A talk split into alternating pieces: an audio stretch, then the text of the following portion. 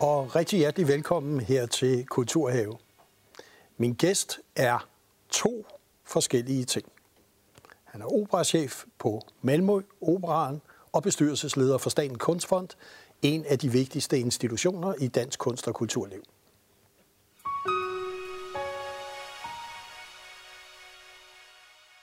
Og rigtig hjertelig velkommen, Michael Bojesen. Mange tak. Og jeg synes, når vi ligesom nu har to forskellige universer, mm. som du er leder af. Hvis vi nu starter med Malmø. Mm. Og man kan sige, at din fortid i Danmarks Radio, øh, dirigent og mm. kordirigent, så kom du til Copenhagen Opløb Festival, og så videre til Malmø Opera. Hvis vi ligesom tager den, det at blive direktør for en institution som Malmø Opera, det må da have været en kæmpe ting. Det var, det var kæmpestort, og det var et, et meget stort skridt for mig selv, for det er klart, jeg havde ikke nogen som helst erfaring i at stå og være chef for en, en virksomhed på tre hundrede medarbejdere. Jeg var både kunstnerisk og administrativ chef øh, for det sted. Øh, men jeg tænkte faktisk, altså enten så tør jeg ikke at gøre det, eller også så skal jeg se det som et utroligt privilegium i min alder at blive udfordret og få mulighed for at udvikle mig og lære noget nyt. Og jeg vil sige, at jeg har aldrig lært så meget som de her tre år, altså virkelig. Og øh, hvad har været måske, hvis vi bare skulle tage et par af de helt store læringsområder, du ligesom har fået? Jamen, et af de største er virkelig meget simpelt, det er, at svensker og danskere er meget forskellige.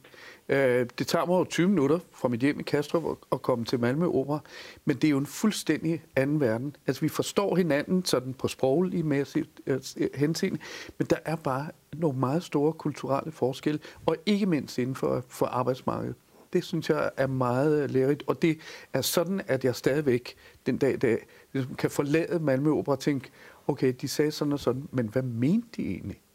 Hvor mange danskere har I noget tjek på, der egentlig kommer til Malmø og til Malmø Opera?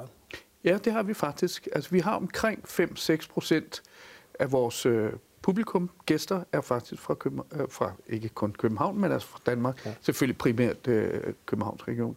Og generelt må jeg sige, at Malmø Opera har et utroligt loyalt øh, publikum, som elsker det der operahus. Det er en fantastisk historie, at man i, i, i trediverne er der nogle fremsynede, visionære politikere der i Malmø, som jo er sådan en arbejderstad, traditionel arbejdsstad med, med ubådsværfter og alt muligt, som siger, hvad har vi brug for? Verden er ved at brænde ned for øjnene af os. Hvad har vi brug for? Vi har brug for kunst og kultur.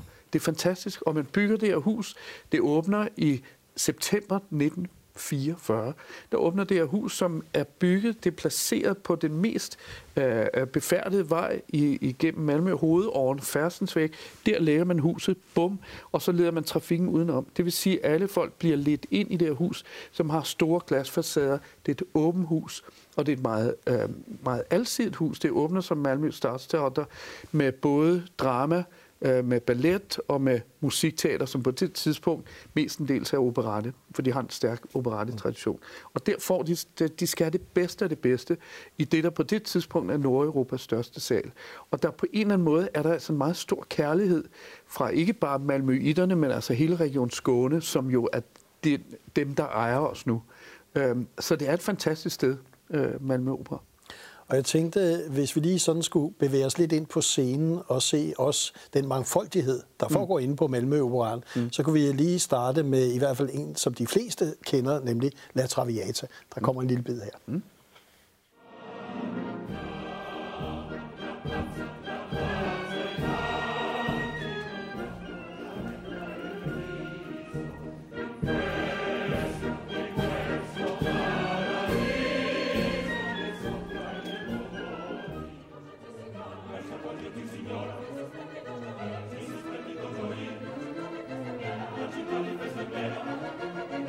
Thank you.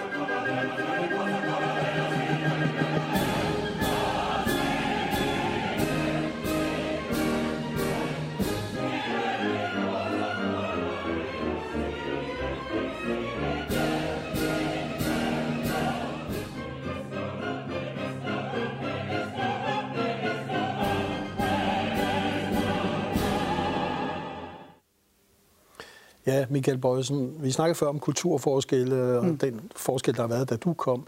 Er der også forskel på den måde, man skal sætte en opera op, eller det kunstneriske indhold, hvad det er, som publikum forventer sig?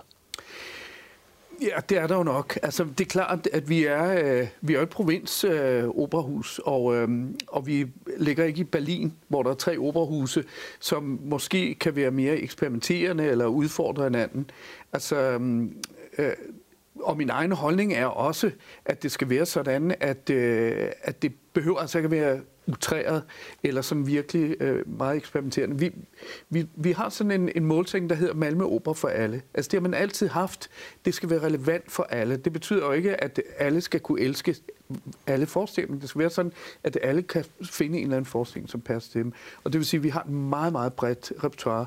Så vi har traditionel øh, opera som øh, La Traviata her i en opsætning af Oliver P. for to år siden.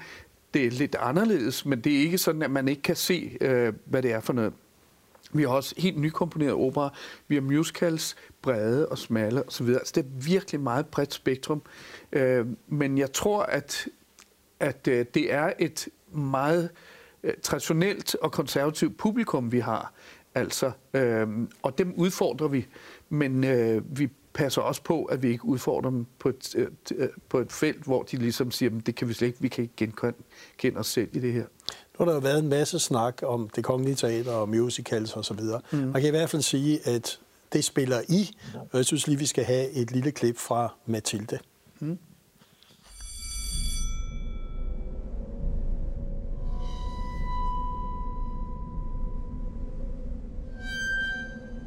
Stopper!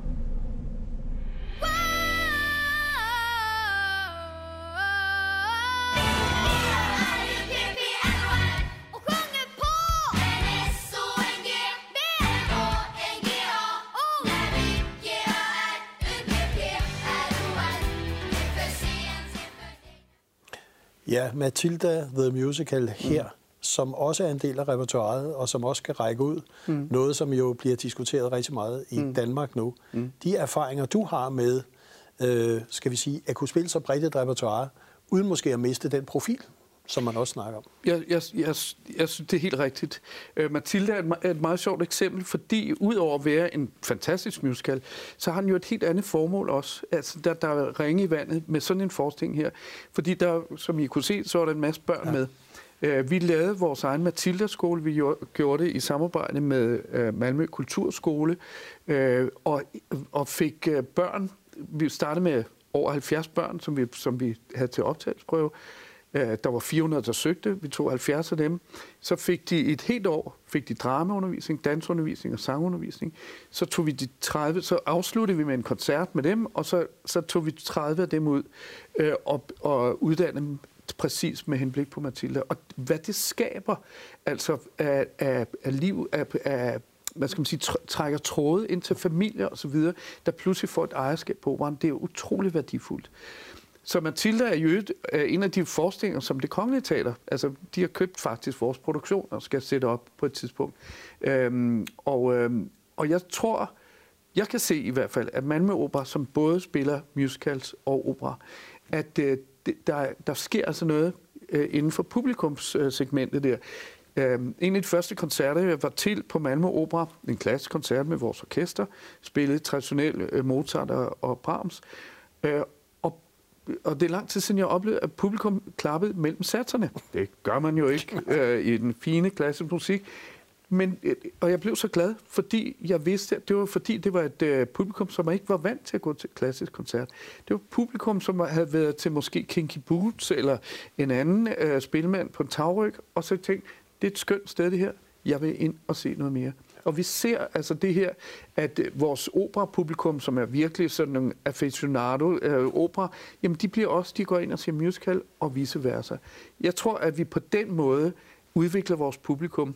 Og det, der er klart, øh, som er hele kunsten, det er, hvordan finder vi den rette balance ja, i det her? Ja. Fordi vi kan ikke som offentlig øh, finansieret virksomhed, vi skal jo ikke bare gå ind og tage over hele det der kommercielle marked. Så vi skal ikke spille musical hele tiden. Vi skal ikke bare spille populære forestillinger. Vi har et stort ansvar for at spille bredde, men det her er også en vigtig del af det. Og så vil jeg sige, jeg synes, der er et andet argument, det er også, vi har jo nogle muskler at spille med her. Øh, vi har et stort orkester. Når vi laver musical, så sidder der femogfyrre musikere på scenen, øh, imod de fjorten, øh, som man har i en almindelig musical-størrelse.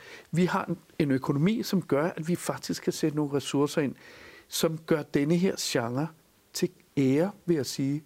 Og jeg tror, at, at, at der er sådan et, der bliver rynket lidt på næsen af musicals, og jeg tror ofte er det, fordi at, øh, ja, man har ikke de helt store ressourcer til at lave det. Jeg synes, vi har et stort ansvar, som de her store institutioner, til at vise, jamen, hvad sker der, når vi sætter ordentlige kræfter og rigtig store ressourcer på? Hvad sker der med den genre? Kan den noget? Og så er vi nødt til at vende os lidt mod coronaen også. Mm. For der har jo også været udfordringer også for dig, for mm. Malmø Operaen osv. Og måske en af de ting, som er meget interessante også for hele det danske kunst- og kulturliv, det var, at du besluttede dig for at investere, mm. kan vi jo godt sige, et stort millionbeløb, mm. i at kunne streame live mm. i en broadcast-kvalitet, altså i en meget, meget høj kvalitet. Og det var med en forestilling, Falstaff, som, som ligesom, kan man sige, skulle have premiere der i... Øh, i Her i efteråret. Ja, altså, det ja. var, I virkeligheden startede det med, med musicalen Funny Girl. Ja, ja. Og, øhm, og, og det var, da vi kunne se foråret, hvor det bare hen øh, med corona, det var ikke slut efter sommer, hvad mange havde håbet på. Øh, så sagde vi, okay, jamen så gør vi det, så investerer vi ni robotkameraer, som bliver etableret, installeret i salen.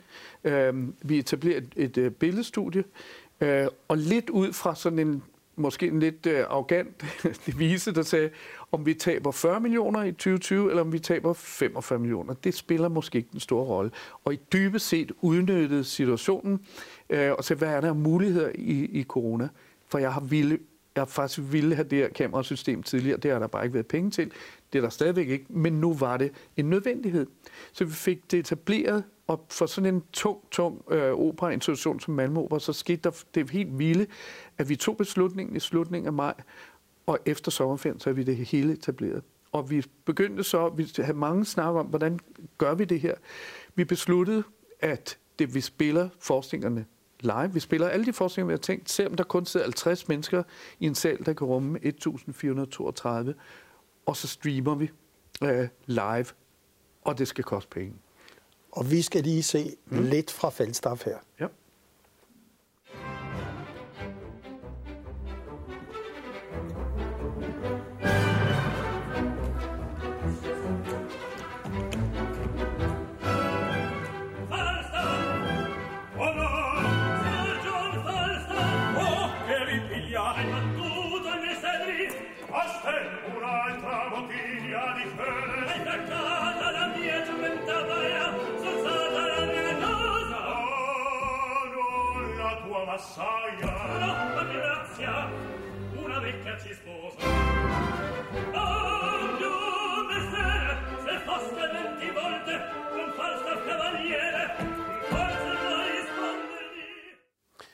Ja, det der med live, ja. At du har en live begivenhed, og så mm. streames den. Ja. Er det helt nødvendigt, at det er live? Det synes jeg. Ja. Og det synes jeg også, det har vist. Øh, vi havde en stor succes med det her. Øh, vi måtte desværre lukke øh, for forestillinger her for ja, ti dage siden. Men indtil da, der har vi streamet alle vores planlagte forestillinger. Og det, der har været interessant, det er, at koblingen af, at det er live, at vi... Nu var det her lidt anderledes, fordi vi så faktisk et klip, hvor man brugte det digitalt på en helt ny og sjov måde. Mm-hmm. Men ellers har vi haft det princip, at selvom vi havde teknikken til det, så er det vigtigt, at man havde en fornemmelse af, at man sad i salen. Så det er ikke bare nærbilleder hele tiden, og det er ikke bare skærm. Altså det er faktisk, vi skal fornemmelsen af, at vi sidder i salen. Det er live, og så det koster penge. Det koster hundrede kroner, det er jo ikke særlig meget, når det er svenske kroner. Men det betød bare, at der kom sådan en, så blev det en begivenhed. Øh, når man køber et eller andet, så, bliver til, så sætter man kryds i kalenderen, så inviterer man nogen, øh, og så tager man svenskerne, mange af dem tog pænt tøj på, og skulle til teaterforskning. Så sad de hjemme i stuerne, kiggede på det her, øh, spurgte, hvornår er det pause, fordi så vil vi servere desserten osv. Altså, det, det var en erstatning øh, for en levende scenekunstoplevelse. Og det, at der er noget på spil, det, at det er live, at de ved, de sidder sammen med halvtreds, der sidder i salen, og de sidder sammen med fem hundrede andre, eller tusind andre, der sidder og kigger på det her samtidig. Det betyder altså noget. Så vi havde en stor succes med Funny Girl, øh, som er den her musical med en stor øh, svensk sanger, der hedder Sanna Nielsen. Øh, og, øh, og det vi også så, det var, at der var plejehjem for eksempel, som købte en streamingrettighed og satte de beboerne foran skærmen, og så var de i teateret. Meget rørende faktisk, og fik meldinger derfra ældre mennesker, som sagde, i vores unge dage gik vi på Malmø Opera, det kan vi ikke længere. Og vi kom ud i hele regionen, vi lavede samarbejde med teaterforeningerne, der samlede deres medlemmer i deres sal, og så så de det sammen. Det var faktisk meget øh, interessant, og det der også var interessant, det var jo, at Falstaff, som vi lige så et klip af her, det var jo egentlig tænkt som et helt andet koncept, da vi, da vi oprindeligt satte der. Da vi kom nærmere, så så vi, at vi kan ikke lave det. Vi bliver nødt til at lave det corona-anpasset. Og, øh, og så havde vi otte uger, eller teamet havde otte uger til at udvikle et helt nyt koncept. Et koncept, som vi aldrig havde fået, hvis det ikke havde været corona. Og jeg synes lige, vi skal se en lille snas mm. til.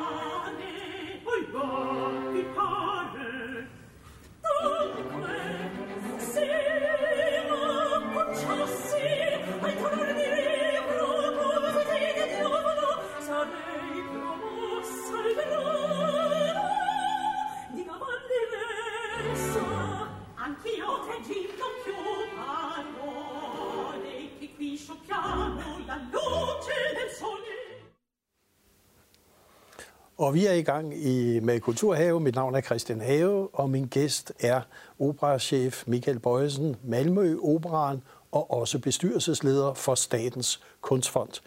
Vi snakker om det digitale, vi snakker om den streaming, som I har sat op, og som faktisk har vist sig at være en stor succes. Og ikke så meget, måske det interessante, for de hundrede kroner svenske, der kommer ind i kassen, men måske for de politiske, dem der har sat jer i verden, den bevågenhed, det så giver for, at I faktisk kommer ud og udkommer på andre platforme, selvom der er corona.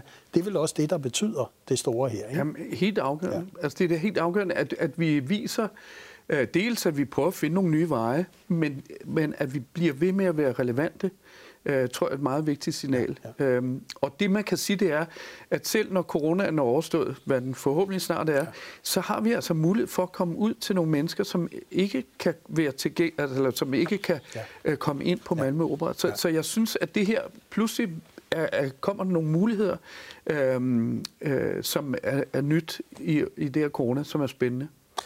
Og så synes jeg, at vi bliver nødt til at vende os i din anden position. Mm. Øh, som bestyrelsesleder for Statens Kunstfond kan vi roligt sige, at administrerer over en halv milliard mm. kroner, seks tusind projekter.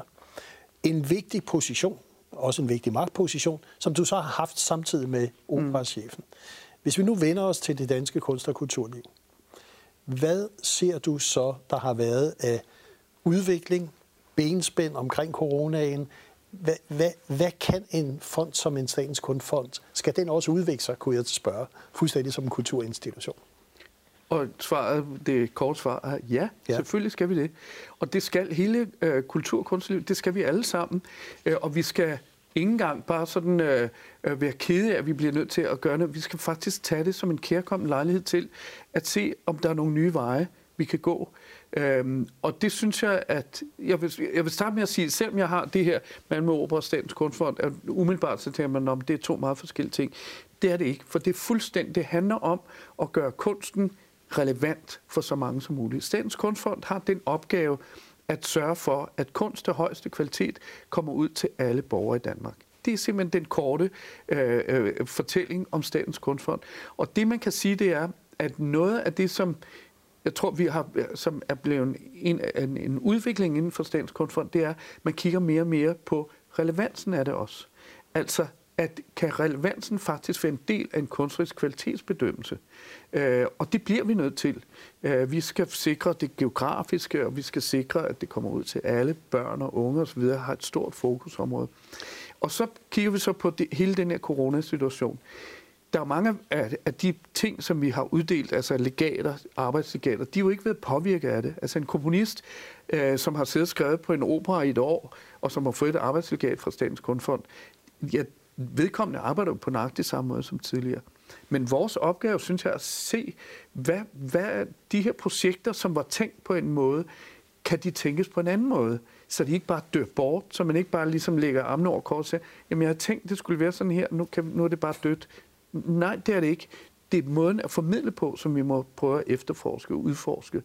Og der gjorde vi det i foråret, at vi tog initiativ til, sammen med kulturministeren, det projekt, som vi kaldte Sammen om kunsten, øh, hvor vi øh, tog kontakt til de største kulturelle eller kulturfonde og sagde, hvad med, om vi sammen går ind med en stor pose penge, og så siger vi, det her, de her penge, dem kan man søge, hvis man har nogle gode idéer til, hvordan vi kan skabe nogle nye kunstprojekter, og hvordan vi kan formidle det i den tid, vi er.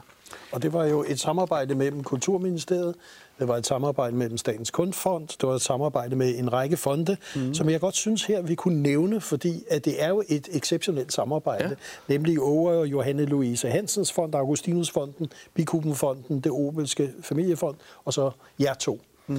Vel egentlig også noget, der kunne pege på, at der kommer nogle andre samarbejdsmodeller ja. Fra dem, der har økonomien.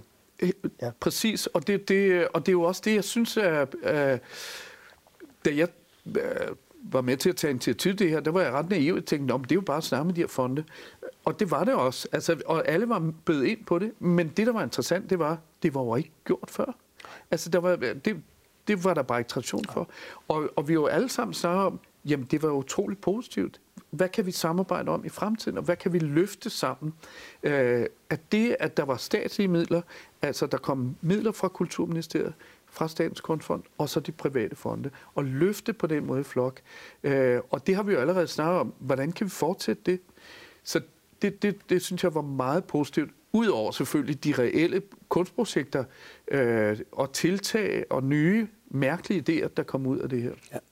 Og så kan vi vel også øh, lige sige, at der også fra Statens Kunstfond, som jo altid er omdiskuteret, og altid, det er jo en ankette, mm. vi skal igennem næsten, øh, så også har meget fokus på projekter ude i landet. Og jeg synes lige, vi har en lille videosnas mm. på et projekt, der hedder øh, syv seks nul fem. Mm. Det kommer her.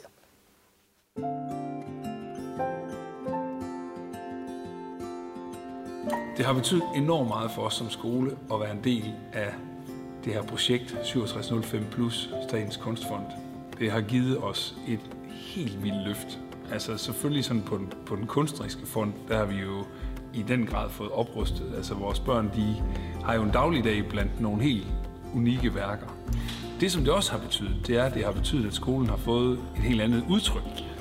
Jeg synes, der kommer meget flere farver på altså, skolen, og det er spændende at se på. Altså man føler sig glad, når man ser på farverne. Jeg synes, at kunsten på skolen, det er sådan meget fedt. Det gør en glad. Der er masser af farver og så. Jeg synes, det er flotte, og det er en god idé, at de har lavet dem. De kan få, børnene kan få inspiration af dem til at blive kunstnere selv. Ja, man får inspiration til måske at blive kunstner selv. Mm. Vel også noget af det, I satte i verden for. Ja. Og også det, vi kunne sige, der er vigtigt for fremtiden. Hvis vi ligesom ser på fremtiden her nu, hvordan ser du fremtiden i en corona, hvor vi måske snart kan begynde at se, at der er lys for enden? Er det benspænd, det har været? Er det noget, du vil sige, vil bidrage positivt til en udvikling? Hvordan ser du det? Ja, det, det ser jeg. Jeg, jeg synes, at øh, denne her tid har jo også gjort noget godt for kunsten på den måde, selvom det har skabt en masse frustrationer og, og, og, og, og kunstnere, som har haft svært ved at overleve og institutioner osv., så synes jeg også, at vi i vores samfund er blevet opmærksom på, hvor værdifuld kunsten er. Altså, hvad skete der, da vi alle sammen blev isoleret i foråret? Det var selvfølgelig, det var kunstens verden, vi tydede til for at finde lys og håb øh, ved at læse bøger, se film, ved at synge fællessang. Øh, alle de ting, altså alt denne, den indre øh, den, den åndelige værdi, det var den, vi tyder til, og det er den, vi tyder til, når man pludselig opdager, at alt det materielle, som på en eller anden måde har fyldt så meget, det er ikke tilgængeligt mere. Pludselig opdager vi, at det var måske nogle helt andre værdier.